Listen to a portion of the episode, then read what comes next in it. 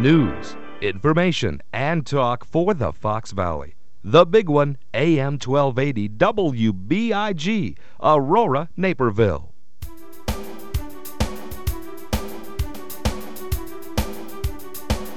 God bless you and welcome to the Solution Radio Show. Thank you for joining me today. Jesus Christ, He is the solution for all the situations you and I might find ourselves in. He is God's solution for all mankind for all time. He stated in the Gospel of John, chapter fourteen, verse six, "I am the way, the truth, and the life. No man comes unto the Father but by me." He is the way, He is the truth, and He is the life. Jesus Christ, He is the one who makes a difference. He made a difference in people's lives two thousand years ago when He lived and walked among people. And He makes a difference today, because He was raised from the dead and He is seated at God's right hand in the heavenlies. I trust that Christ Jesus makes a difference in your life today, that you see the tremendous love that God has for you, that you come to have a deeper and more full relationship with God as your Heavenly Father, that you see your purpose in life is far above the day-to-day circumstances of life. God's love for you, it knows no bounds. Today we have a very exciting program.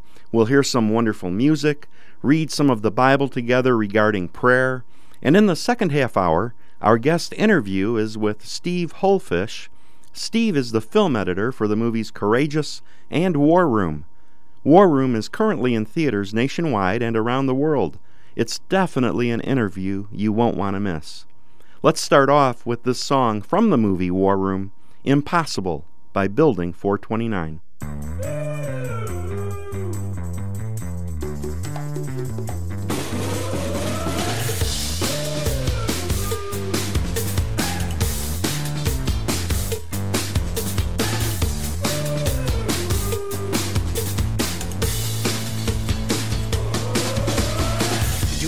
vision, you got a dream, but it feels a million miles away.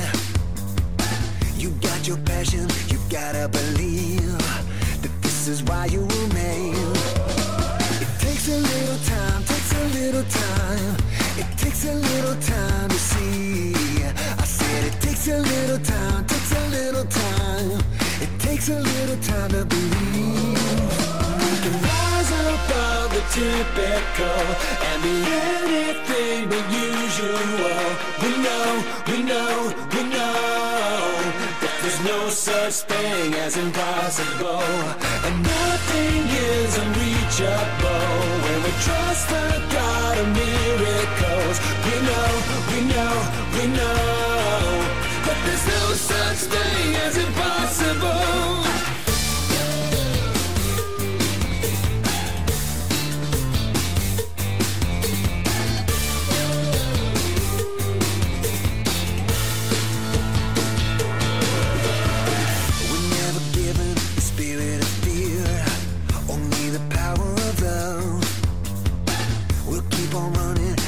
Grow weak, His strength is more than enough. It takes a little time, takes a little time, it takes a little time to see. I said it takes a little time, takes a little time, it takes a little time to believe. We can rise above the typical and be anything but usual. We know, we know, we know that there's no such thing as impossible, and nothing is unreachable. When we trust the God of miracles, we know, we know, we know that there's no such thing as impossible.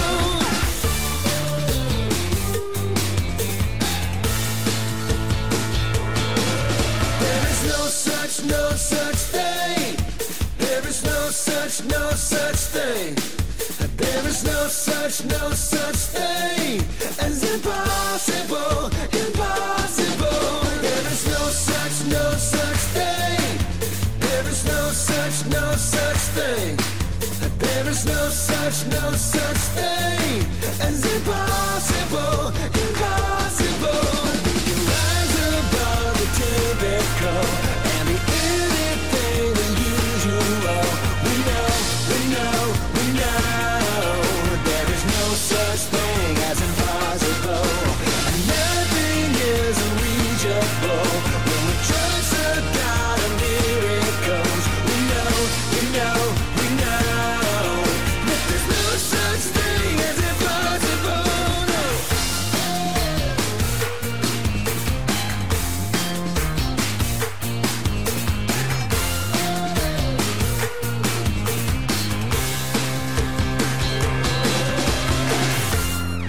Today we'll look at the topic of always pray, never give up. Communication, well, that's a vital part in the success of any relationship, whether it be between a husband and wife, parents and children, or workplace relationships. There needs to be communication. Without communication, a relationship will become stale, it lacks heart, and the relationship dissolves. Well, God, He is our Heavenly Father. He desires that we, His children, talk to Him. All throughout God's Word, we see that prayer to our God and Father is the heart of the relationship that we are to have with Him. Prayer is communication. Prayer is not to be a ritualistic recitation of memorized words. In one passage of Scripture, Jesus Christ so clearly described what prayer was not and what it was to be. If you have your Bible handy, you could turn to the Gospel of Matthew, chapter six, and we'll start reading here in verse five. And here in verse five, Jesus starts by telling us what genuine prayer is not. Verse five, "And when thou prayest, thou shalt not be as the hypocrites are, for they love to stand praying in the synagogues and in the corners of the streets, that they may be seen of men. Verily I say unto you, they have their reward." Jesus says here in verse five, don't pray as the hypocrites do. Well, how do hypocrites pray? They love to pray and be seen of men and perceived to be great spiritual people. They may use eloquent words and the, the prayer may go on and on and on. People may say about the hypocrite's prayer, look at him or her. They sure must have a great relationship with God because of how public and how long they pray. Jesus Christ says, their reward is to be seen of men. Wow! The reward isn't that the prayer is answered, or even that God heard it. Their reward is that other people saw their prayer, and those people were impressed by their prayer. Let's continue here in verse six. "But you, when you pray, enter into your closet, and when you have shut the door, pray to your Father which is in secret, and your Father which sees in secret shall reward you openly." Jesus Christ says here we are to pray as we enter into our closet. Your closet could be your car, your backyard, your bedroom. It's your quiet place, wherever that may be, to be alone with God your Father. That is your closet. And your Father who sees and hears your prayer rewards you openly. The reward is that the prayer is answered.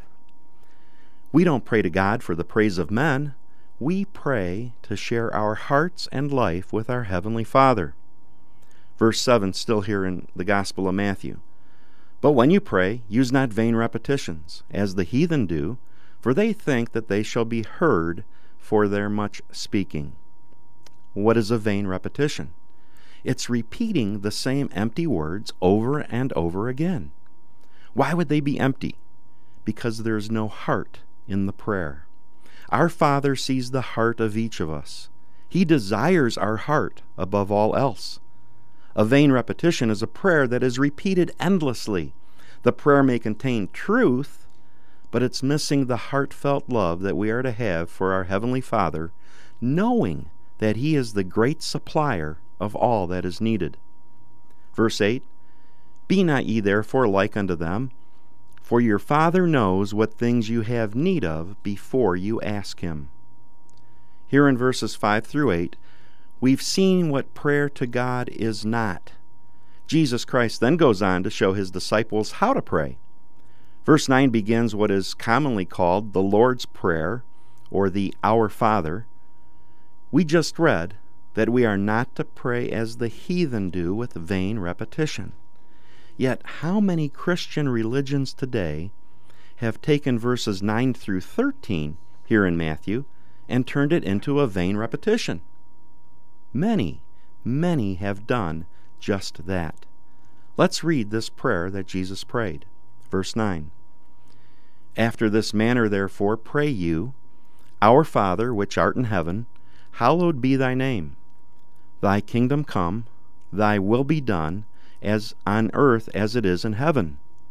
Give us this day our daily bread, And forgive us our debts as we forgive others. And lead us not into temptation, but deliver us from evil. For thine is the kingdom and the power and the glory forever. Amen.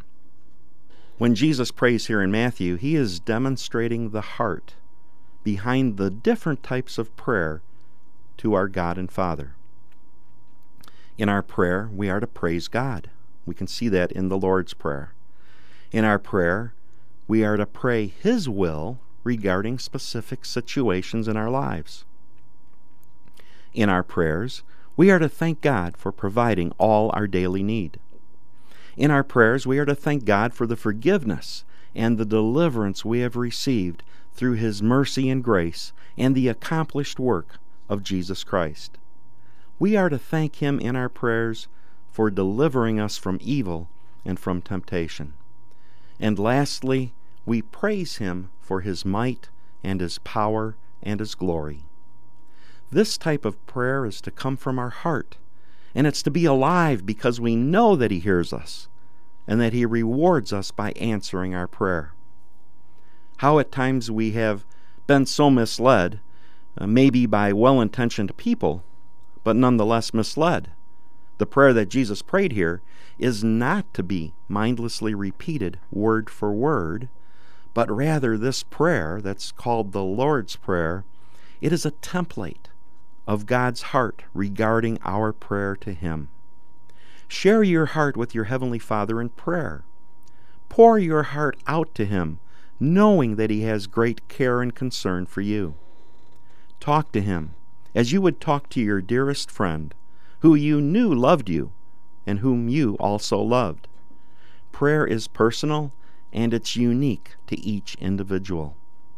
That is the great heart of prayer, or it is the heart of great prayer. And we saw some of those things, sort of the template for what can be prayed for there in Matthew, but after Jesus Christ having accomplished all that He accomplished, when we read the church epistles, we have even greater things to pray for, spiritual wisdom and understanding, that God would open the eyes of our heart regarding the great inheritance that we have in Christ, the great hope of the glory that we have at the return, and the great power that we have in believing His word and in using the name of Jesus Christ. Let's look at Romans chapter twelve, verse twelve. Rejoicing in hope, patient in tribulation, continuing instant in prayer. We are to rejoice in hope. The great hope, that's the return of Jesus Christ. He's coming back. Could be today, might not be for another week, another year, a hundred years, but He is coming back, and that is something to rejoice in. It also says here in that verse, we are to be patient in tribulation. Tribulation, that's the pressures of this life, and we all have them. Well, we are to be patient. We are to endure and not to faint under pressure. And the remainder of that verse said, to be instant in prayer. What is it to be instant in prayer? It's to be persistent, always ready to pray. If a situation arises in daily life, we are to immediately take it to our Heavenly Father in prayer. Does that mean when something happens, I immediately pray the Our Father or the Lord's Prayer as we read in Matthew six? No. It means to go to God with your heart regarding the situation at hand. God desires that we are persistent in our requests. God has given us the authority to use the name of Jesus Christ when we pray. We come to God in light of the righteousness we have received through Christ, which enables us to draw upon the resources of heaven. When we know God's will regarding a situation in life, we can demand for that situation to be resolved according to God's will in the name of Jesus Christ. Let's look at Philippians chapter four. Uh, we'll read verses six and seven. It says here in verse six, be careful for nothing. And that word careful is better translated anxious. Be anxious for nothing, not one single thing, but in everything, by prayer and supplication, with thanksgiving, let your requests be made known unto God. Verse seven, "And the peace of God, which passes all understanding, shall keep your hearts and minds through Christ Jesus." We are to be anxious for nothing, not one single thing. Well, if I'm not supposed to be anxious, what am I supposed to do with my mind? Well, it says here, "In everything, with prayer and supplication, with a thankful heart, make our requests known unto God." And when we do that, what will happen? The peace of God, that will guard our heart and our mind through Christ Jesus. We won't be all shook, wondering if we'll be delivered and if God will hear our prayer. We'll have a peaceful heart because we know God hears our prayer. And not only does He hear it, but He will answer. He will reward with the deliverance that is needed. You know, I just don't get all anxious about things in life anymore. Uh, surely not like I used to at one time. To live for God does not mean that you or I will have a life that's free of negative circumstances. We live in a corrupt and a crooked world where evil abounds.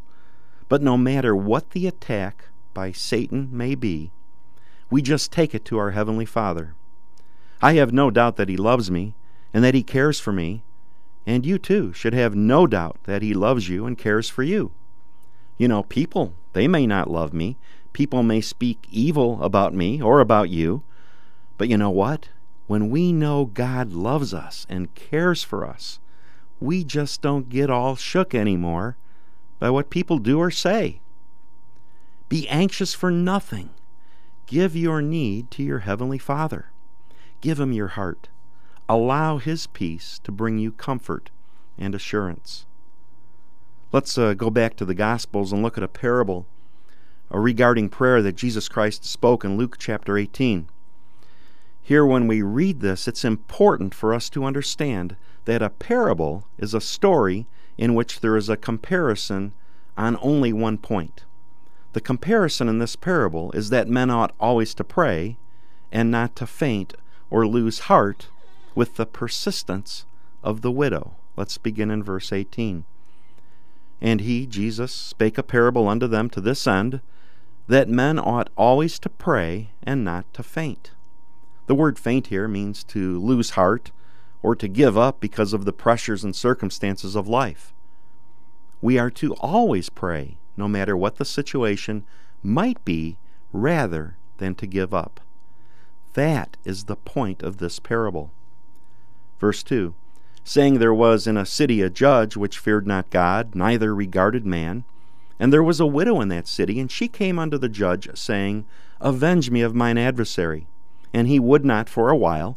But afterward the judge said within himself, Though I fear not God, nor regard man, yet because this widow troubles me, I will avenge her, lest by her continual coming she weary me. And the Lord said," hear what the unjust judge says, "And shall not God avenge His own elect, which cry day and night unto Him, though He bear long with them?" Verse eight, "I tell you that He," God, "will avenge them speedily." The widow continually asked the unjust judge to help her. The unjust judge helped her because he did not want to be wearied by her persistence. God is not unjust, and God does speedily avenge His children, and God is not wearied by your persistence. The comparison in the parable is not between the unjust judge and God.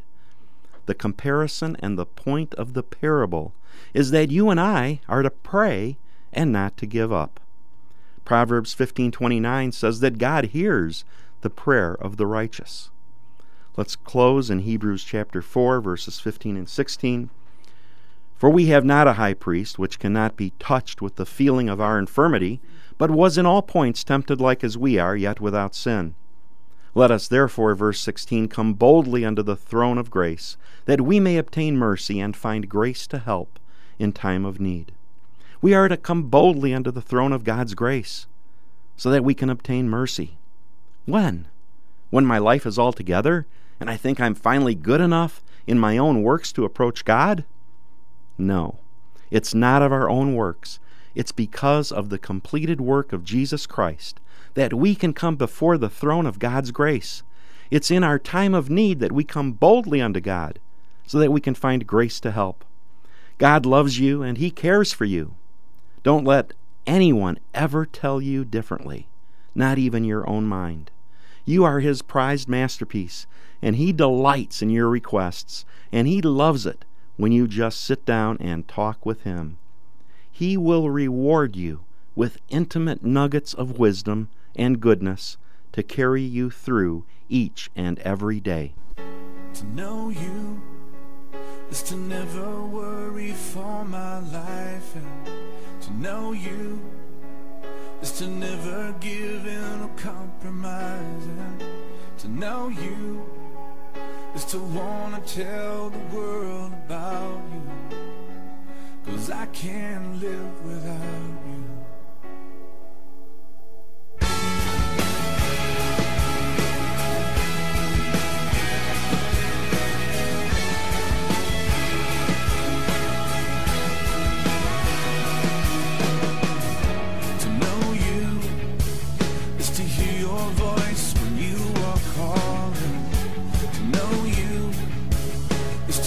My brother when he's falling.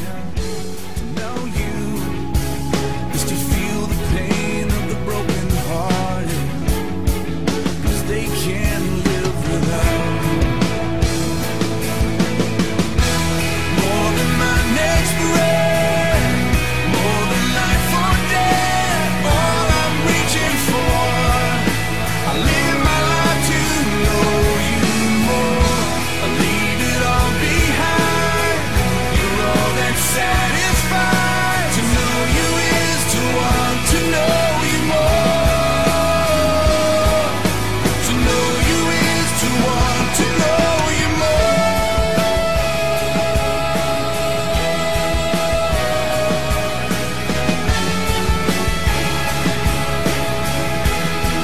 know You is to ache for more than ordinary. To know You is to look beyond the temporary. To know You is believing that You'll be enough, 'cause there's no life without You.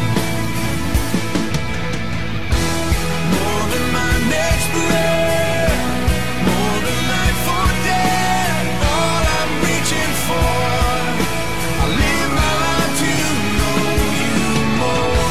I leave it all behind. You're all that satisfies. To know You is to want to know You more.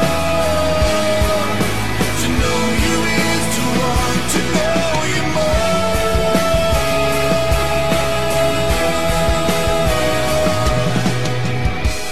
All this life could offer me cannot compare to You, compare to You. And I'll count it all as love compared to knowing You, knowing You. More than my next breath, more than life or death, all I'm reaching for, I live my life to know You more. I leave it all behind. You're all that satisfies. To know You is to want to know You more. To know You is to want to know You more. And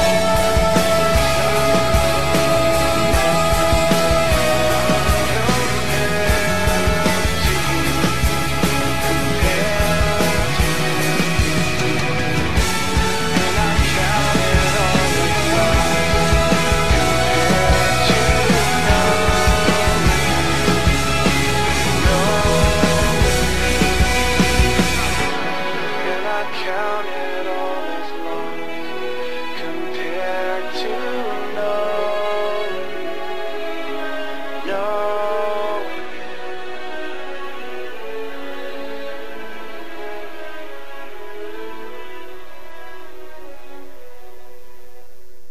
Today my guest is Steve Hullfish.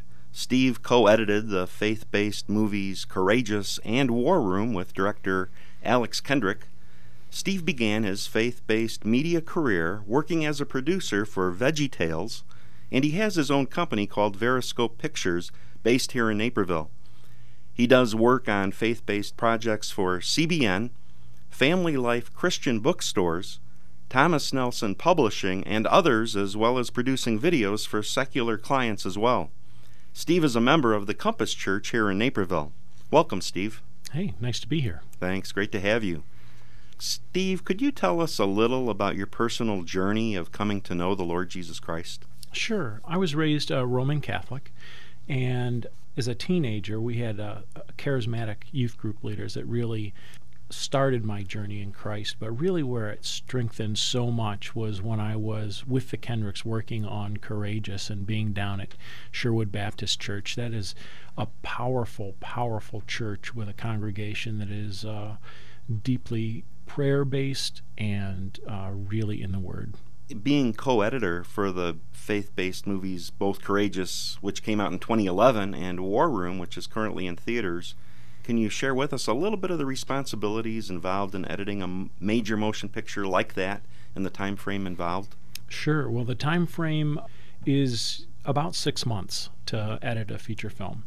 The responsibilities are uh, sitting for long periods of time mm-hmm. and trying to work through large amounts of footage. Most people don't are, are, don't realize or are a little bit shocked at the what's called the shooting ratio of a film. So for a movie that's two hours long, they might shoot one hundred forty hours of material. Mm. And so just going through and watching all those takes and deciding what the perfect moments are and what the perfect angle is and how to start the thing. You're really trying to tell a story.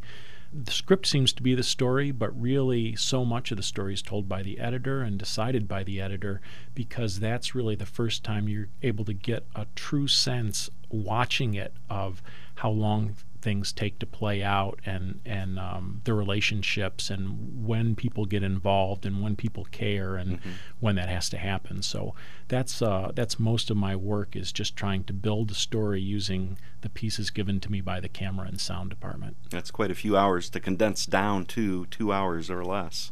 Right. And I mean, for example, I think the in Courageous, the, the gunfight scene at the end of Courageous, mm-hmm. I think that was twelve hours of material. My original cut was ten minutes long, and what's in the movie that you saw in the theaters was probably only two minutes long. Wow. So it took uh, about two weeks just to cut that one scene. Mm, that, that's uh, quite a bit. Mm-hmm. Well, you know, having spent that much time with the Kendrick brothers, who are wonderful Christian believers, can you tell us a little bit about their heart for prayer? Sure. I've spent a lot of time with the Kendrick brothers, about six months on each one of those movies, ten, twelve hours a day, and uh, they are the real deal. Uh, when you go buy a ticket and you wonder whether the people making that movie share your values and, and are true to what they believe, you can count on the Kendrick brothers as being true faith-filled believers and people who are that really value prayer. This movie was steeped in prayer. War Room was steeped in prayer from mm-hmm. years before they ever rolled their first bit of film. And every day on set, they had prayer warriors that would do nothing but pray for the people that were doing the the regular jobs, the editors, the cinematographers, the gaffers and grips.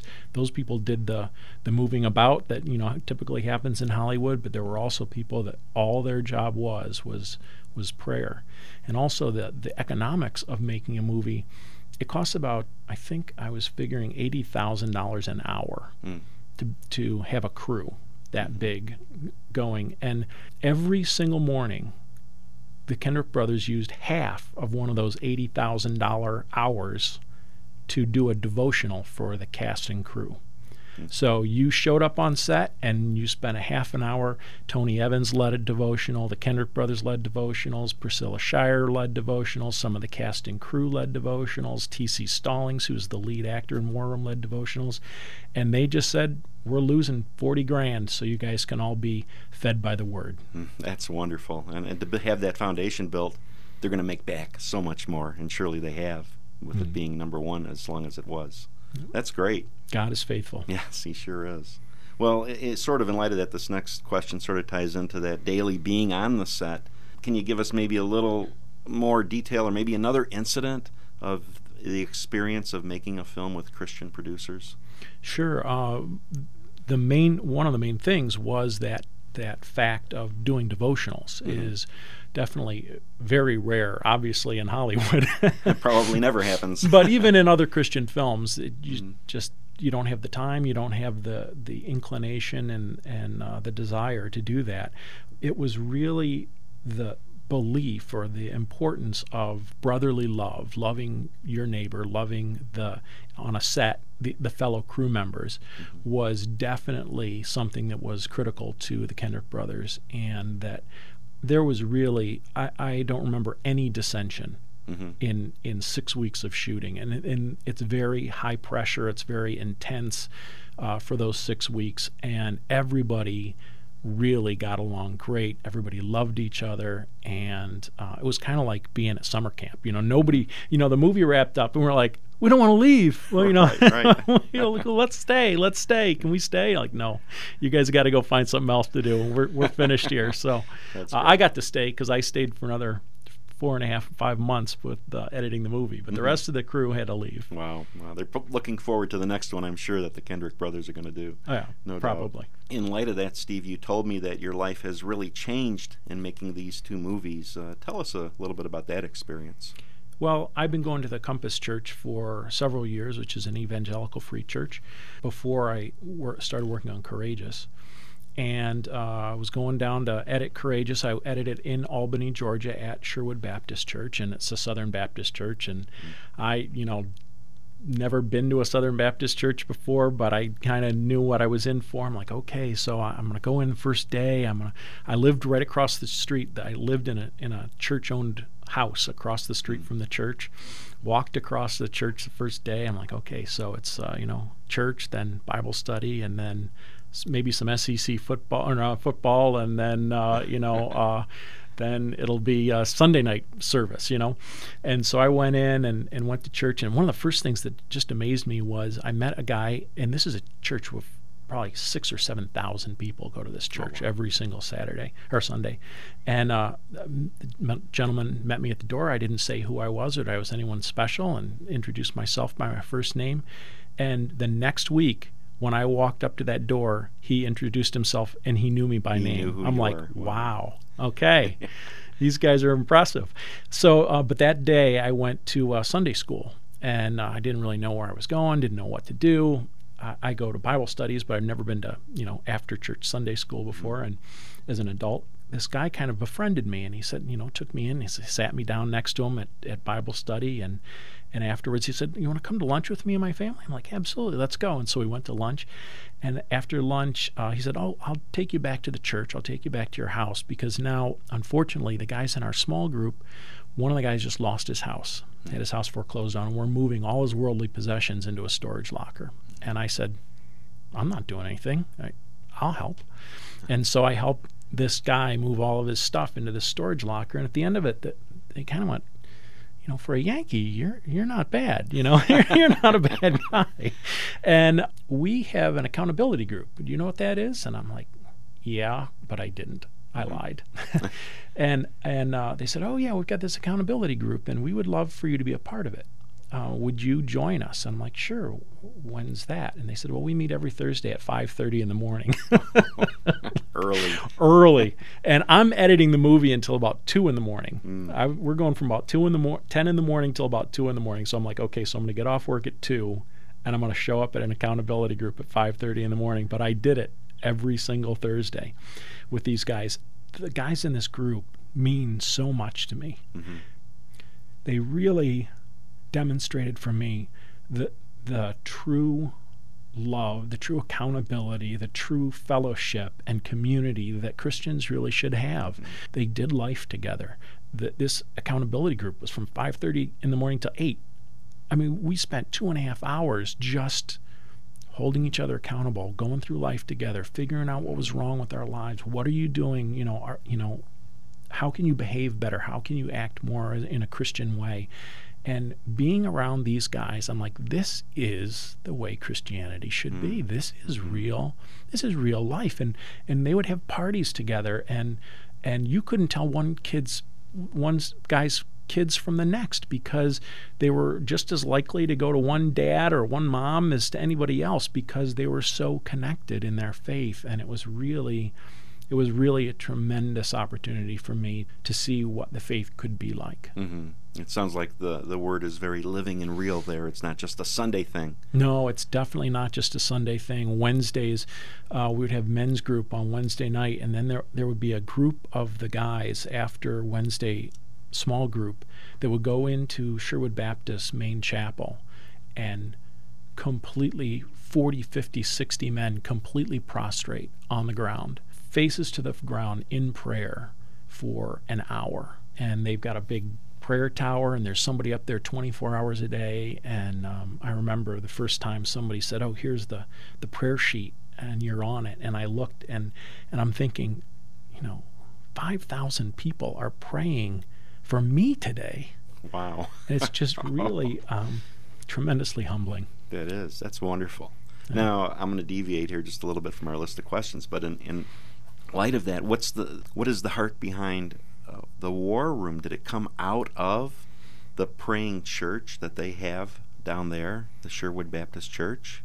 Sherwood is definitely a strong praying church, and there's no doubt about it. Mm-hmm. They take it very seriously. They have a, uh, I got to be a part uh, during Courageous um, of their revival. Mm-hmm. They do a revival uh, for a week, and you go to church every single day, and if you can take, a lot of people take off their entire vacation. They have a vacation week, and they take mm-hmm. a vacation week so that they can be, be in church all week long. And so they are definitely a devoted, a devoted church. The Kendrick brothers had a bunch of ideas to to choose from. They had a bunch of, uh, they shared a bunch of different ideas with me about what they wanted to, to do. And they're always deeply in prayer themselves about what does God want us to do, not not what is going to be the most, uh, you know, what will be the most financially uh, beneficial to us, what's going to sell the most tickets. Because as I like to joke, so you got Facing the Giants is football, Fireproof is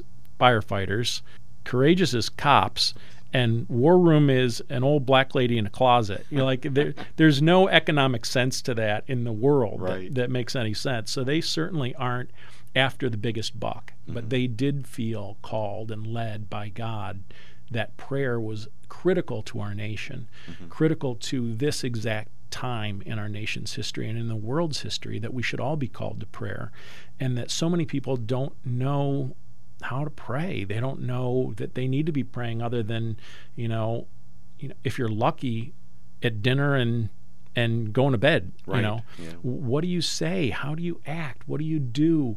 When do you pray? Why should you pray? Is prayer real? These are all important questions that get answered by this movie, and that they felt that our nation and the world needed to hear. Mm-hmm.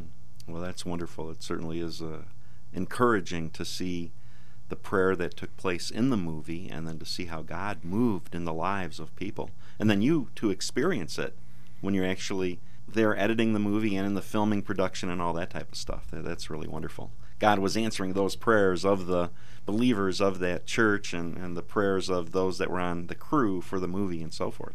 No, that's definitely yeah. true, and and and we had we had prayer we had meetings that you would think, you know, around a conference table or whatever, that I would have with the Kendrick brothers and, you know, many other, you know, important parties in the movie that were about nothing but prayer. Hmm. We got together. Okay, we got at one o'clock. What's the one o'clock on? Prayer. Uh, you mean prayer and finance and marketing? No, prayer. That's it. Prayer. That's it. What are we doing? What's the strategy? Who's praying? What needs prayer?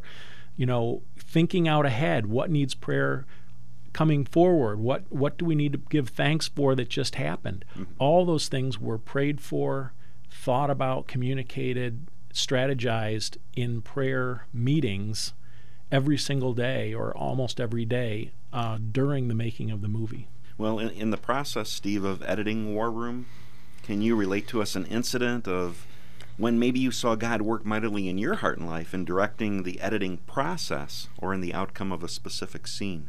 I don't know that there was a specific moment that I truly felt led during the editing of the movie, but but prayers were are answered on Kendrick Brothers movies constantly. It's amazing to see the amount that prayer is answered on their productions. One of the and and not even just for the Kendrick Brothers. One of the one of the great answered prayer stories that I love with War Room was about Miss Clara, who's one of the my you know I think everybody's favorite character, right? And uh, her house, the house that Miss Clara lived in. A week before we started shooting, there was no Miss Clara and there was no house. Mm. They didn't have either one of them, and the shooting was going to begin no matter what. So they had to find somebody, and they happened to have, have hold auditions at the church that Miss Clara went to. And there she was. The amazing thing about Miss Clara is she's really only about fifty-five or fifty-six years old, and so she went in knowing the age she was supposed to be, in full costume, and kind of hobbled in and mm. had her voice already. And and uh, the Kendrick brothers like, she's this is it, she's it, she's that, she's the one. And and and they were like, we love you. And and she's like, oh, so I got it. And they're she kind of came out of character, right, and right. and they just blew their minds. They couldn't believe that you know she wasn't an eighty-two-year-old woman. Mm.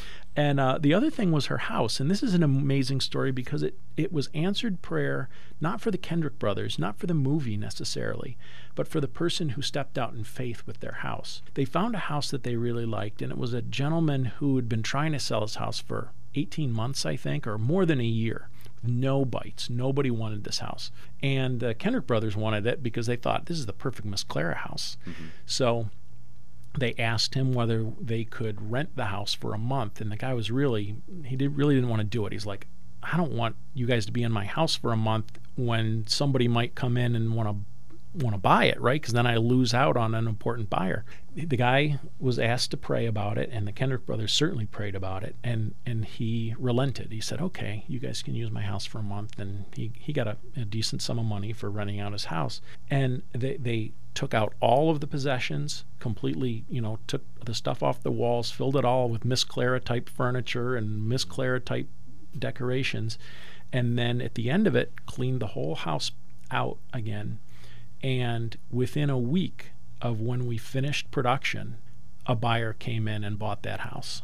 God bless that man. God bless that man. Yes, he did. That's wonderful.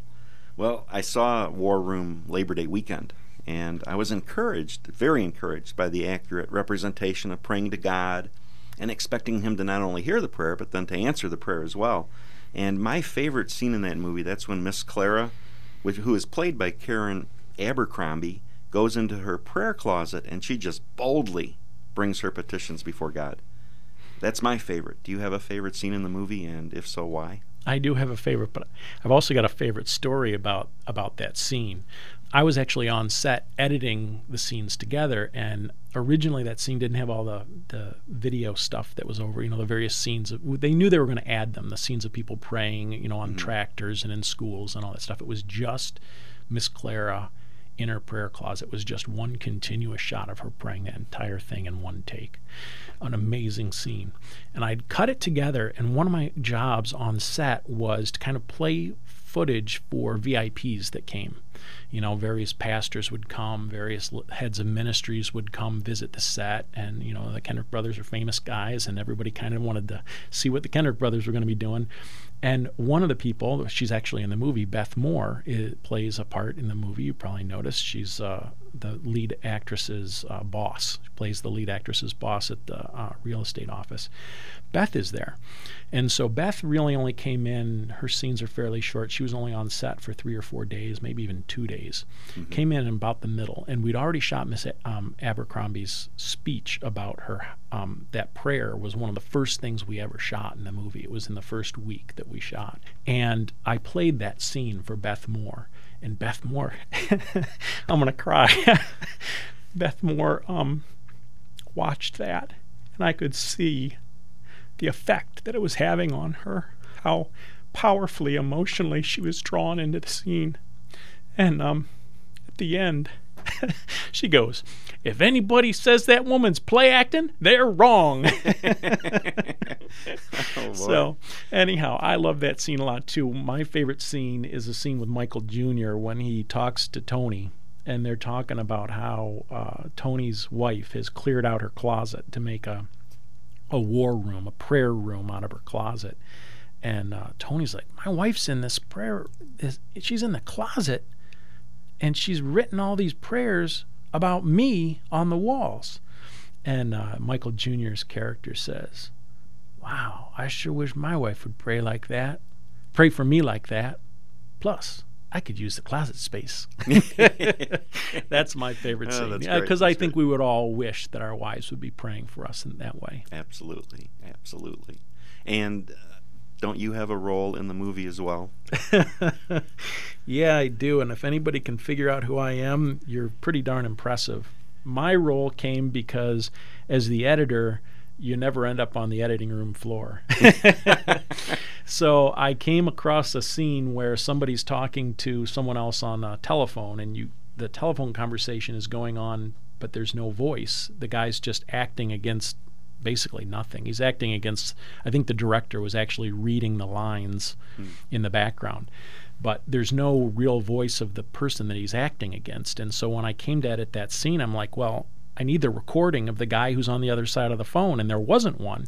So I'm like, all right, it's me then. So I got on my, my cell phone, and I called somebody else's cell phone and put a recorder up to the speaker, and then I just read the lines.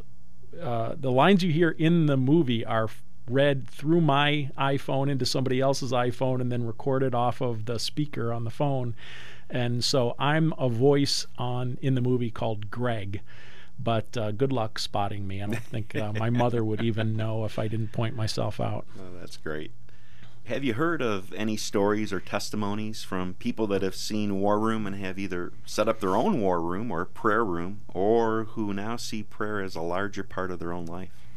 Uh, honestly, I I know that there are many people that are in that situation. I've seen on Facebook, for example, just amazing stories of people who are like, I've got to make a, my own prayer closet, and I'm going to do this. And, and I've definitely heard those stories. Have I heard any personally? I haven't, but I know that um, I've seen photographs of entire churches where the, they go see War Room and, and just these prayer circles just happen after the movie. People are so inspired to to call out to God in a in an honest and faithful way, and just in gratefulness, I think, and led by this movie that has shown the way and shown that it's powerful and and given kind of a voice to uh, Christians everywhere about their prayer lives, and and also ask them to step up, really, like, you know, just occasionally going, hey, thanks, God, or give me this, God, that's not going to cut it. That you really need to be coming to him with a plan, with a purpose. You know, God knows that plan and purpose far before we can ever vocalize it to him.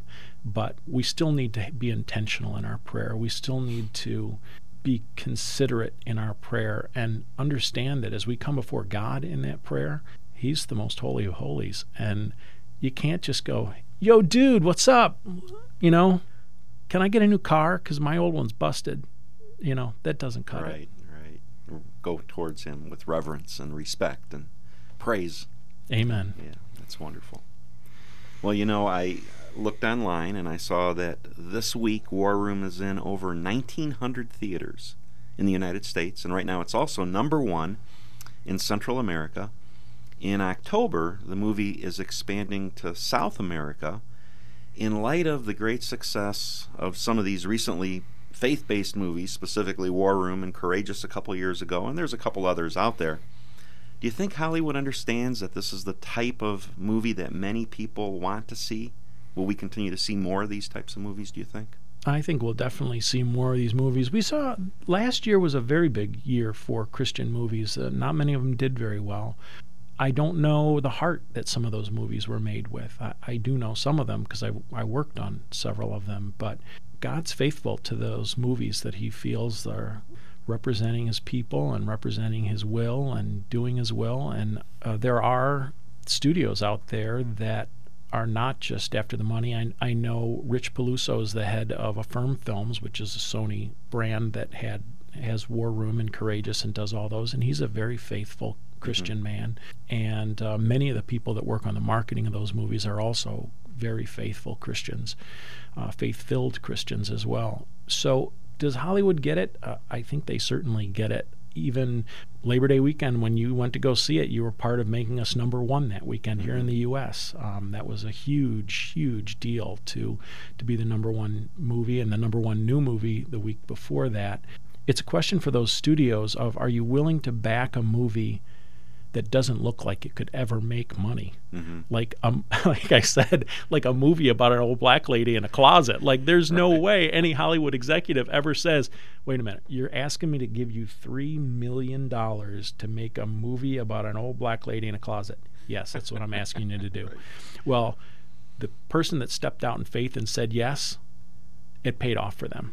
But there's no way that you could say that should be a successful Hollywood movie. Mm-hmm. There's no way that War Room ever should have been a successful Hollywood movie. It's, what's it about? It's about some family struggles. It's about real life. It's not about car explosions and giant robots and, you know, superheroes. It's about none of that stuff that makes huge amounts of money in Hollywood, and yet it made a huge amount of money in Hollywood.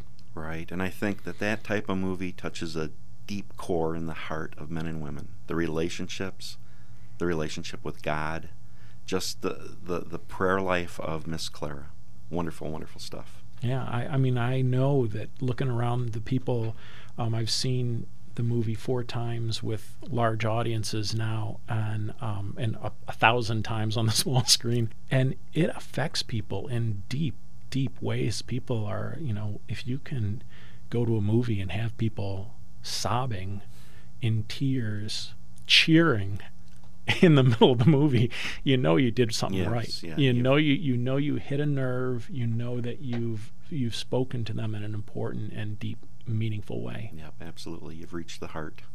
Well, are you currently working on any faith-based projects that you can tell us about? I am working on uh, uh, my next feature film right now. It's actually uh, an independent film, like all Christian movies actually are usually independent films, which was directed by one of the guys that was a crew member on War Room. So uh, we got to know each other on the set of War Room, and uh, he saw me editing and said, hmm, I th- I like the way you work. Uh, you know, would you be the editor on my next movie? And I said, absolutely. So I'm working on a very powerful story uh, I can't talk too much about right now, but mm-hmm. it's a great story of forgiveness and redemption. Great. Well, I look forward to that. In closing today, Steve, do you have some words that you'd like to share with our listeners to encourage them toward God and the things of God? Uh, I do. I mean, one, one of my big things, I, I lead a small group, a men's small group, and one of our last small group meetings, really, I, I was thinking about this in a very serious way, that as Christians, we're really called to act.